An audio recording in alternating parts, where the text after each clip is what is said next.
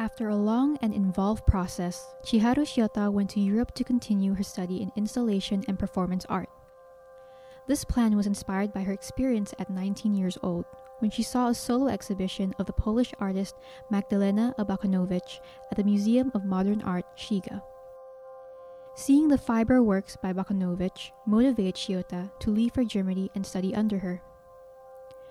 She enrolled at the University of Fine Arts Hamburg and subsequently studied with the performance art pioneer Marina Abramovic at the Braunschweig University of Art from 1997 to 1998. She then continued at the Berlin University of Arts under the tutelage of German installation artist Rebecca Horn. Shiota's works through this period shows her exploration into the elements of nature, the themes surrounding death, and her search for a route that connects her to her home.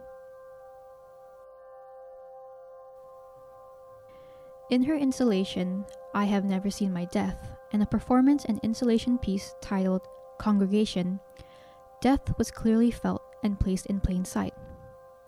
In both works, cow jawbones were collected and arranged in a circular formation, with eggs being placed in the center, to signify a raw state.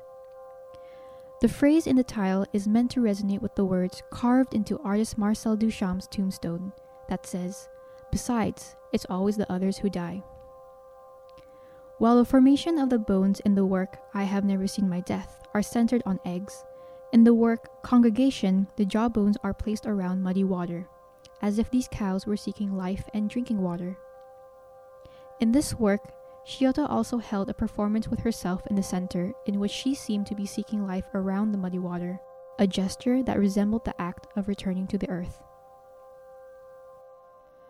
Thoughts about returning to the earth were also present in the performance Untitled, performed in Iceland in 2001. In this work, Shiota wrapped her body with red threads, lying against the green grass, creating a sensation in which nature and the self seemed to unite with one another. After this performance, Shiota returned to the bustling city life of Berlin. However, after seeing the crowds, she could no longer understand what it was that people were living for. Such apprehension to life has emerged in her previous work, Try and Go Home, a performance that projected the dilemma she felt when she was in Germany. She thought about Japan and how she would belong in her home country that lies far away. This piece was made while she undertook a workshop led by Marina Abramovic in 1997, which involved clambering up a cave that had been carved into a sloping face falling down and then climbing again, as if reflecting her thoughts on her uncertain existence.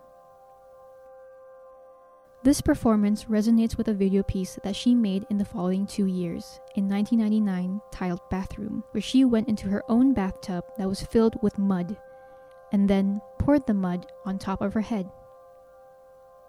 Made as she entered her third year of living in Germany, this work expressed Shiota's sharp awareness of her own skin arguably a symbol of her own identity that cannot be erased no matter how many times she would wash them.